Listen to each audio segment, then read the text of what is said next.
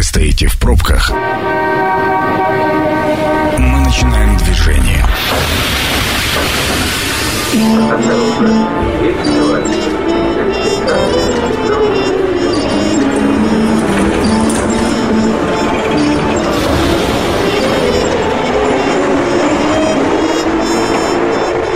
Метро. Главные темы Красноярска. Друзья, добрый вечер. Меня зовут Екатерина Кузьминых. А, Мы спустились в подземку, начинаем программу «Метро». А, И в гостях у нас сегодня Алена Миронова, старший преподаватель кафедры общественного здоровья и здравоохранения медуниверситета и координатор регионального движения а, «Волонтеры-медики» регионального отделения. Алена, добрый вечер. Все правильно в должностях. Да, все хорошо. здравствуйте. Отлично. Друзья, если вы думаете, что вы устали, то это не так, потому что устали, мне кажется, те, кто сегодня работают в условиях а, пандемии, в ковидных госпиталях, собственно, о том, ам, как вообще врачам удается справиться с наплывом пациентов, как ам, система а, вывозит, по-другому не скажешь, а, ту нагрузку, которая сейчас есть на, в здравоохранении. Ну и как волонтеры, наверное, пытаются помочь, вот в какой части. Ален, э, пандемии уже два года, а, э, и казалось бы, с одной стороны, нужно уже привыкнуть, а с другой стороны, нам все время какие-то новые, ну, все время что-то новое происходит в этом направлении, и привыкнуть, адаптироваться, наверное, не получается до конца. А, Как вам кажется, врачи, именно не система здравоохранения, а вот конкретный врач, который каждое утро просыпается и идет в ковидный госпиталь, или не просыпается, может быть, а как раньше, они там живут какими-то, там, не по, по неделям, или как, На как- смены они сейчас ходят. Ну, в городе Красноярске, то есть у них есть смена, они приходят, отрабатывают смену, возвращаются домой, кто-то идет на вторую работу. А на вторую куда? Ну, у кого-то есть совмещение, кто-то работает дополнительно в частной, например, клинике, у кого-то есть различные свои проекты. Но, по крайней мере, вот той истории, когда у нас э, ковидные бригады работали бригадами там по неделе или по две недели, по месяцу, они не видели родственников, у нас вот эта история прошла. Нет, уже, да, и в прошлую волну уже такого не было. Но, а на ваш взгляд, врачи привыкли к, к такому режиму? Вы знаете, наверное, ни к чему хорошему, однозначно привы- к плохому однозначно привыкнуть нельзя. Они устали. А, Врачи сильно устали, они выдохлись практически, потому что я много раз говорила, что каждый раз э, у коллектива а, медиков есть э, вообще надежда, что это вот, ну вот еще одна волна, и вот ладно, вот еще одна, и вот как-то должно быть иначе. И сейчас также у нас, а, если мы будем смотреть на то, как себя ведет сейчас пятая волна уже, то мы видим ее некоторые отличия от предыдущих волн, и нам кажется, мы себя обнадеживаем, что есть предпосылки на то, что такая серьезная, большая, она на самом деле одна из последних, потому что переболеет сейчас одномоментно людей гораздо больше, чем в предыдущие волны. Э, Это важно. Э, Также накопились уже люди, которые вакцинировались те, которые до этого переболели. Ну, то есть у нас есть э, право рассчитывать на то, что одномоментно людей с иммунитетом достаточных, достаточным будет много в Красноярском крае, в частности в городе Красноярске. Э, И ну, хотя бы 5 месяцев, полгода такой объемной волны мы больше наблюдать не будем. И, может быть, вообще уйдет все это в контролируемый вариант э, сезонного, ну, по типу гриппа, к которому мы уже привыкли. Хорошо бы было, если бы так. Э, На самом деле на это надеется медицинское сообщество с момента, как широко стали предлагать вакцину. Э, Мы знаем, что вакцинироваться, особенно в Российской Федерации, ну, сказать, что это эффективная э, была про- программа, мы не можем, потому что мы долго очень уговаривали людей вакцинироваться. У нас э, на настоящий момент до сих пор недостаточно вакцинированных для того, чтобы сказать, что все, вот иммунитет есть, он заработан.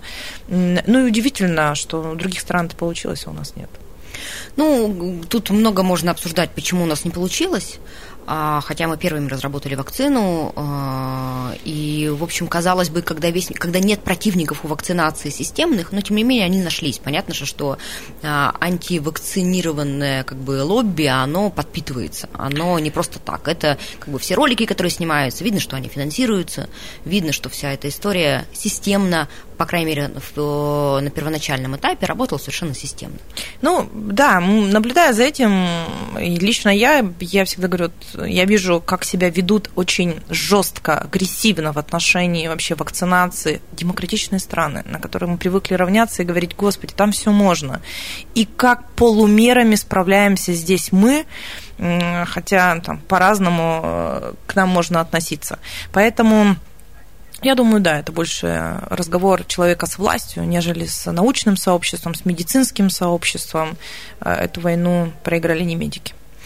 А, такой странный вопрос на самом деле, потому что, казалось бы, ну, что хорошего может быть в, в пандемии, а, но тем не менее, научились ли врачи, медицинское сообщество чему-то такому, чего мы не умели до коронавируса? Ну, сказать, что прям принципиально чему-то новому нет. Конечно, сам, сам объем медицинской помощи, он сейчас колоссально выше. Другие э, организационные были мероприятия, меры. А, появились э, в большем количестве, там пришлось пользоваться препаратами, которыми, может быть, раньше в таком широком объеме мы не пользовались. Сама система здравоохранения несколько поменялась. А, многим врачам э, удалось сменить профиль. Ну, допустим, он до этого был врач, работал в отделении гемодиализа, допустим, допустим, а сейчас э, он заведующий госпиталя. Конечно, это, это абсолютно про другое. Это про инфекцию, это про ковид, это другие больные, это другие методы лечения. Если говорить про конкретно врачей, то да, конечно, абсолютно другой навык э, в широком использовании средств индивидуальной защиты. Такого никогда в таком объеме терапевты не использовали. Ну, то есть, если хирурги, они понимали, что они в операционную там моют, заходятся, они одеваются, то в, в таком количестве, конечно, мы их не использовали. А вы думаете, СИЗы останутся а, общепринятой такой практикой в торговых центрах, в магазинах? А останутся ли они требованием. Ну, в Китае, например, это, этим никого не удивишь. Китайцы всегда приходят там в аэропорту, например, они, ну, очень многие, они ходят в масках, для них это норма.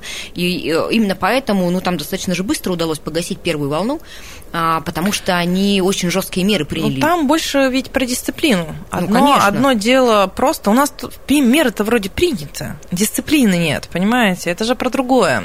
Историю нужно ли оставлять, маски и так далее в обычное мирное время, как мы его называем, про которое мы забыли уже, э, я думаю, нет, конечно. И нет людей, кто бы на этом настаивал, потому что все-таки иммунитет человека, он работает, э, и это нормально и ходить в магазин обязательно в маске не хочется и не нужно.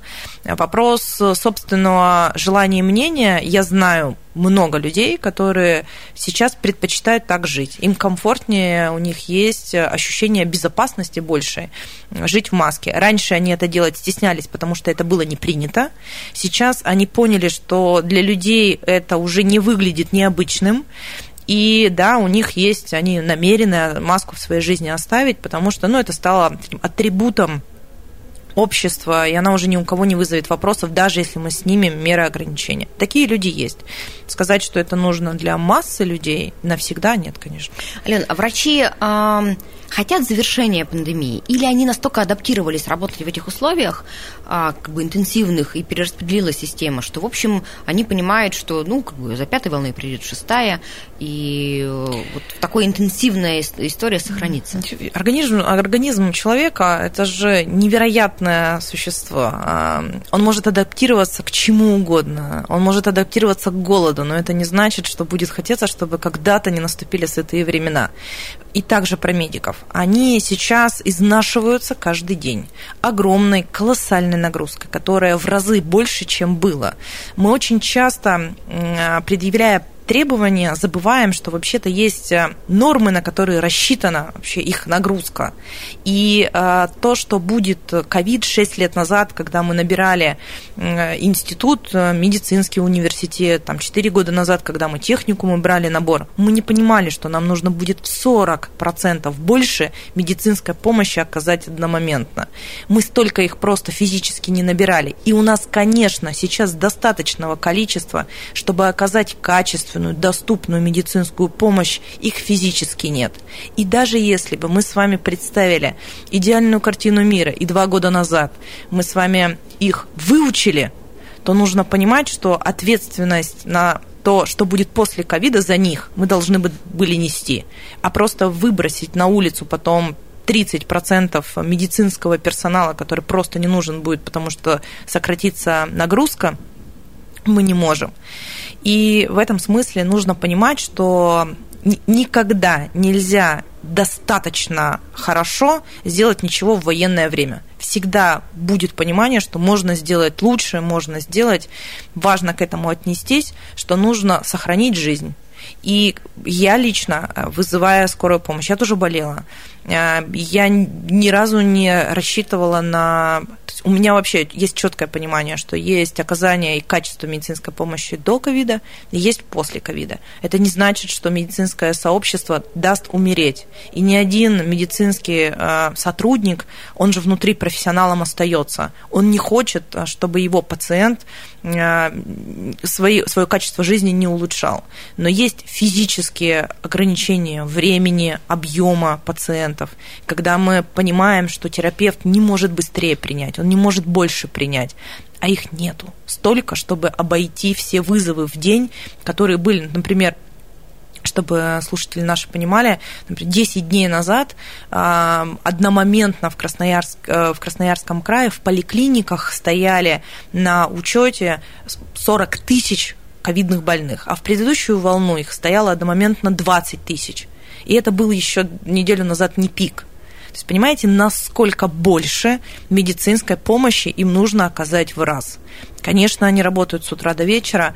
Я вам больше скажу, что они ведь э, очень многие, э, меня никогда нельзя остановить в любви вообще к моим коллегам. Я всегда готова голову перед ними сложить, потому что Недавно буквально мне звонил муж одной из э, врачей, и он звонил, он говорит, знаете, вот она в декрете, но ее попросили выйти, мы, говорит, поговорили, да, выйти, но вот как бы мне вот сейчас, вот я хочу ей ее возить, вот мне там нужен ли какой-то бейджик. В общем, у него вопрос был абсолютно не про то, что у меня жену из декрета выдернули, а про то, как мне еще включиться в историю, потому что, говорит, я же вижу, ночью, говорит, уже водителя нету, а у нее еще вызовы остались, говорит, мы до часу ночи ездим по пациентам.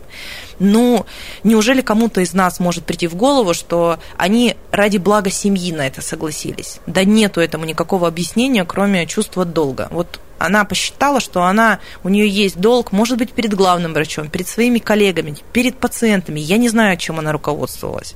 Но для меня это, это героические поступки. И таких поступков немало. И каждый раз, когда эти люди э, до часу ночи, работая, видят на то, что они-то меняются, ведь они свой образ жизни, стиль жизни, они сильно изменили за это два года. А когда мы, как пациенты, не можем больше набраться терпения, ведь еще же история про то, что мы из-за себя не очень можем взяться. Ведь немного людей кто категорически по-другому а, стал жить за эти два года в смысле образа жизни. В моем окружении, например, немного таких людей – у меня есть люди, которые по-прежнему там продолжают курить, мало двигаться, знаете, есть что попало. Но ведь это тоже их ответственность, их здоровье. Ведь абсолютно понятно, что сейчас э, война идет самим с себя со своим организмом. Вот насколько иммунитет твой будет способен, столько в будущем у тебя будет обеспечено качество твоего жизни, потому что мы с вами зашли в эру вирусов. Не будет ковида, будет что-то другое и мы должны готовить свой иммунитет. И нам хочется, чтобы люди включались этой ответственностью за свой организм тоже.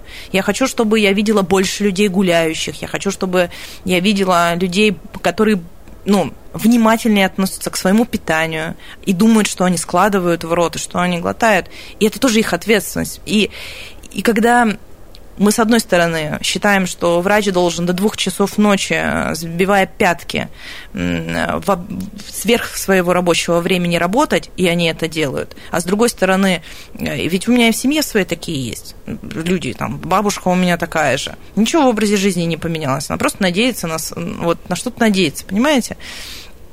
Поэтому я считаю, что это должна быть такая история с двух сторон. Это очень важная однонаправленное движение и пациента, и врача. Напомню, что работаем мы в прямом эфире 219 11 10 это наш телефон. Можете звонить, задавать какие-то свои вопросы, если они у вас есть, или делиться, может быть, а, своими мнениями, соображениями. Ален, ну вот понятно, что врачам приходило, приходится очень тяжело. И тем, кто оказывает плановую помощь, потому что количество э, врачей, оказывающих плановую помощь по другим патологиям, а это, например, меня всегда мне как бы больше всего волнует. Мне кажется, что ощущение есть некоторые, что у нас только ковид, а все остальные да. болезни как будто исчезли. Ну, нам же приходится перепрофилировать койки. У нас же физически не появилось ну, там, нового стационара, который можно занять. Ну, в крае это появилось. Нет, ну подождите, это объем коек несущественно практически для края. Вот у нас были волны, ну там, вот сейчас нам там 3, 4, 5 тысяч коек, когда нам нужно заново открыть, это больше, чем краевая больница, понимаете? Нам в Красноярске нужно одномоментно развернуть там в день 300 И найти людей, которые будут там работать. Конечно, но это физические койки, это места должны быть для того, чтобы и, ну, согласитесь, ведь странно, когда при этом э, жители, ну, там, вот население в массе в своей, они, мне кажется, не очень отдают себе отчет. Они продолжают требовать, чтобы им вовремя оказали помощь. Они продолжают там не носить маски, не вакцинироваться. А, ну, то есть у них нет это, безусловно... понимания, как тяжело вообще а, хоть какую-то помощь в этих условиях продолжать оказывать. Ну, нужно понять, что вообще ковид – это возможность а, начать другой диалог. Мы привыкли, у нас вот остались так, остатки Советского Союза, когда мы говорим, у нас бесплатная помощь медицинская, пятое, десятое, ОМС. Но мы же понимаем, что и очень при этом большинство заглядываются на Запад и говорят, посмотрите, а там лучше это, а там лучше то. Но мы понимаем, что в том объеме гарантированной медицинской помощи, которая оказывается в Российской Федерации, его нету в других странах. Нет, конечно. А, и а, вы не представляете, человек просто не понимает, живя в России, что такое не рожать ребенка, потому что ты не можешь оплатить себе роды. А в Америке у нас вот уезжают даже наши врачи, и они до сих пор не рожают, потому что у них до сих пор нет страховки. И у них нет идеи в голове, что скорая приедет три раза за неделю, потому что нужно снизить давление, понимаете?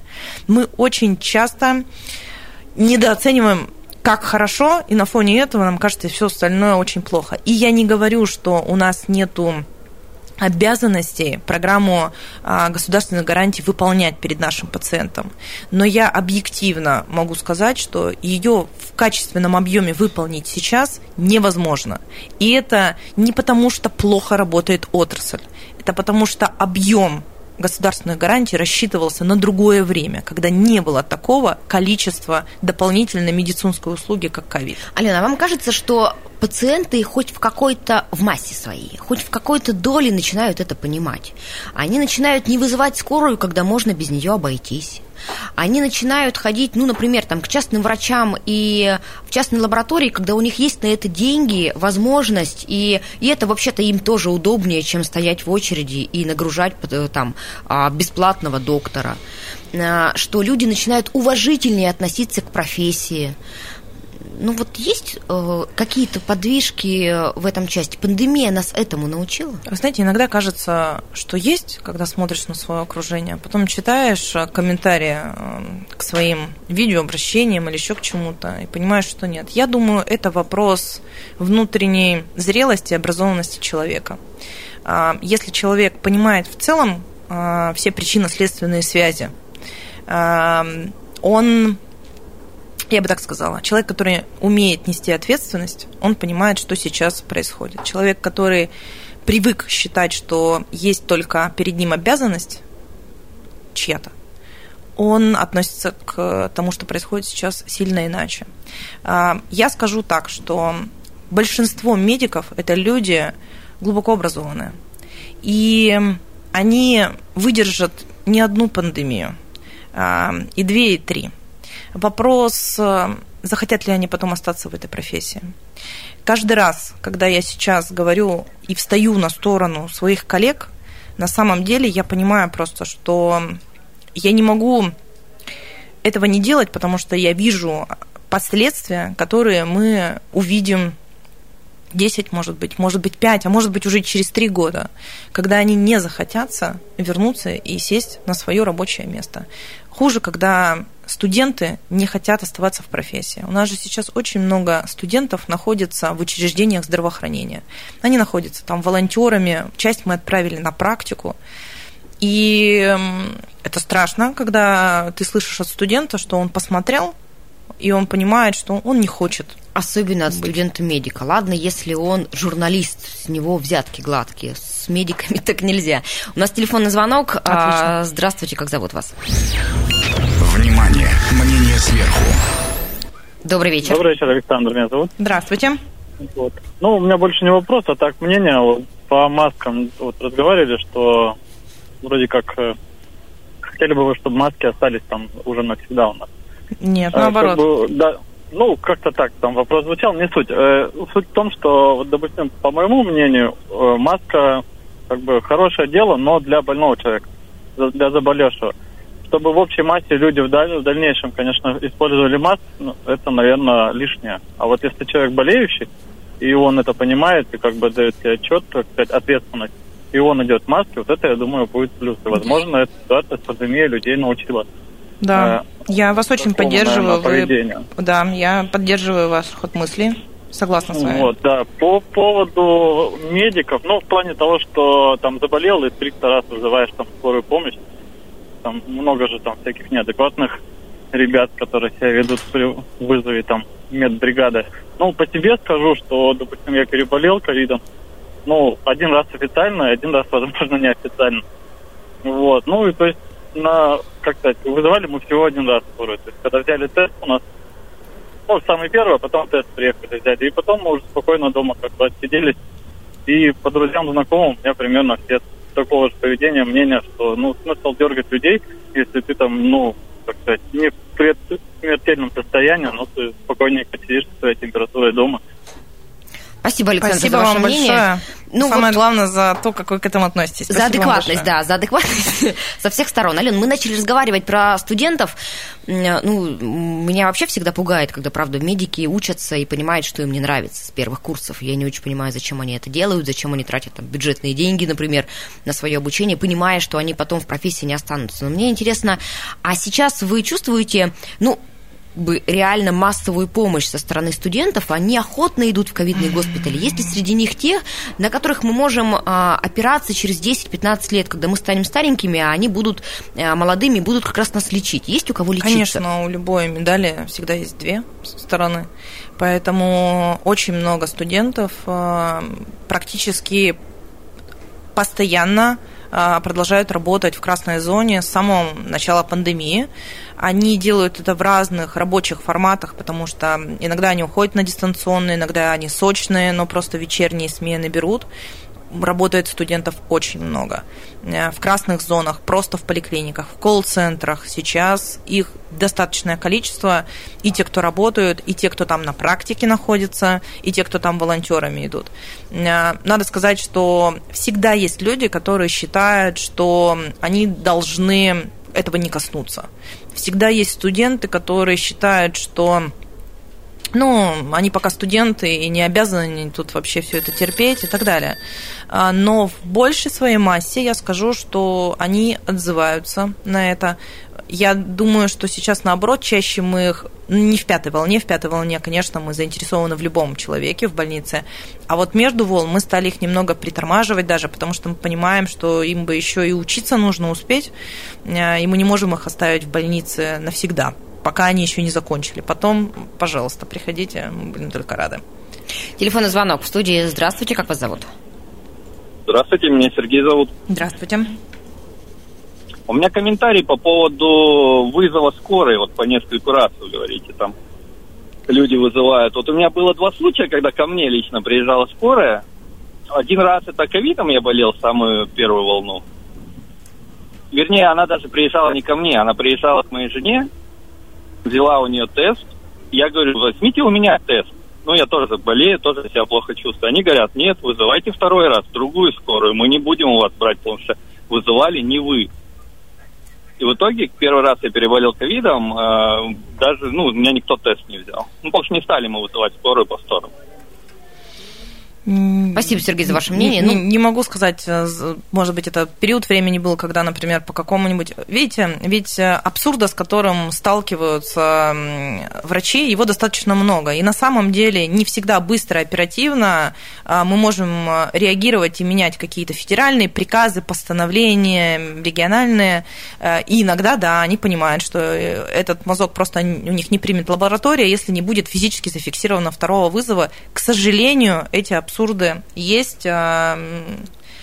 Ну, ведь это же практическая история, когда вызывает а, ковидную бригаду пациент, говорит, я болею, приезжает ковидная бригада, рассчитывая, что у нее помимо этого еще 10 вызовов.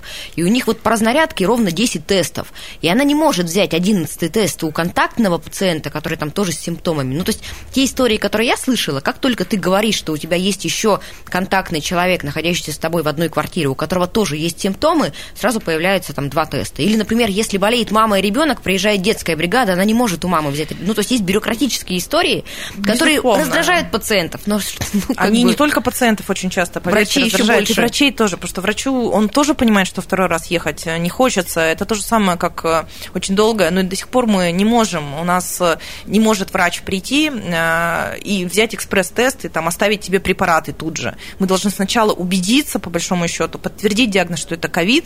Ну, уже же, и... по-моему, отменили эту историю, и теперь, а, ну, как бы по экспресс-тесту можно поставить диагноз не везя положительные мы все равно Мы все равно перезаберем мы все равно перезаберем мазок для того, чтобы нам... А, то есть мы диагноз ему поставим для того, чтобы его поставить на госуслуги, чтобы у него был потом QR-код и так далее, нам все равно нужно подтвердить ПЦР, не экспресс-тестом. Конечно, этого всего много. Э, и не всегда быстро отрабатывают а, органы там, федеральной власти, меняя свои там, постановления. У нас только протоколов лечения я остановилась считать на 14-м, по-моему, или 13-м за два года, как нужно лечить. И каждый раз это все по-новому и по-новому. Поэтому, безусловно, здесь э, и и терпение пациентов, и терпение медицинского сообщества. Ален, мы так с вами заболтаемся и совсем не успеем проговорить. У нас осталось буквально три минуты до конца эфира. Все-таки о роли волонтеров. А волонтеры-медики какую оказывают помощь и что сейчас делают э, в условиях пандемии, если можно, вот прям коротко? Они а, забор мазков, а, помощь при вакцинации, а, разбор документации, подготовка документации, колл-центры все любого порядка. Они сейчас работа в регистратуре, старшие курсы медицинского университета, ординаторы, это помощь при приеме, это помощь на вызов на дом. В общем, любая медицинская услуга, да, хоть я так и не люблю говорить, но помощь любая медицинская, которую может сделать человек, студент или ординатор, на которого можно заместить эту помощь. Э, сейчас медицинское сообщество этой возможностью вынуждено пользоваться. Ну, то есть, э, грубо говоря, если я э, студент и до сих пор никак не включен в процесс, то я с любого курса могу в с любого курса будет функция волонтерская для него. А если у меня нет медицинского образования, есть ли какие-то а, функции для людей, готовых помочь, но ну, как бы никак с медициной не связанных? Эм, я сейчас очень часто такие люди обращаются напрямую, например, в свою поликлинику и они находят там, может быть, на термометрии где-то постоять, еще так, так вот, чтобы массу людей таких мы собирали, таки, нет. Мы принимаем людей без образования в колл-центр, который а, обзванивает контактных и так далее. Вот туда мы таких людей берем, где а не нужно есть потребность в таких людях? Ну, то есть а. имеет ли смысл искать контакты волонтеров-медиков, приходить и говорить, я Вася Иванов, я хочу помочь, займите меня, у меня есть там половина рабочего дня?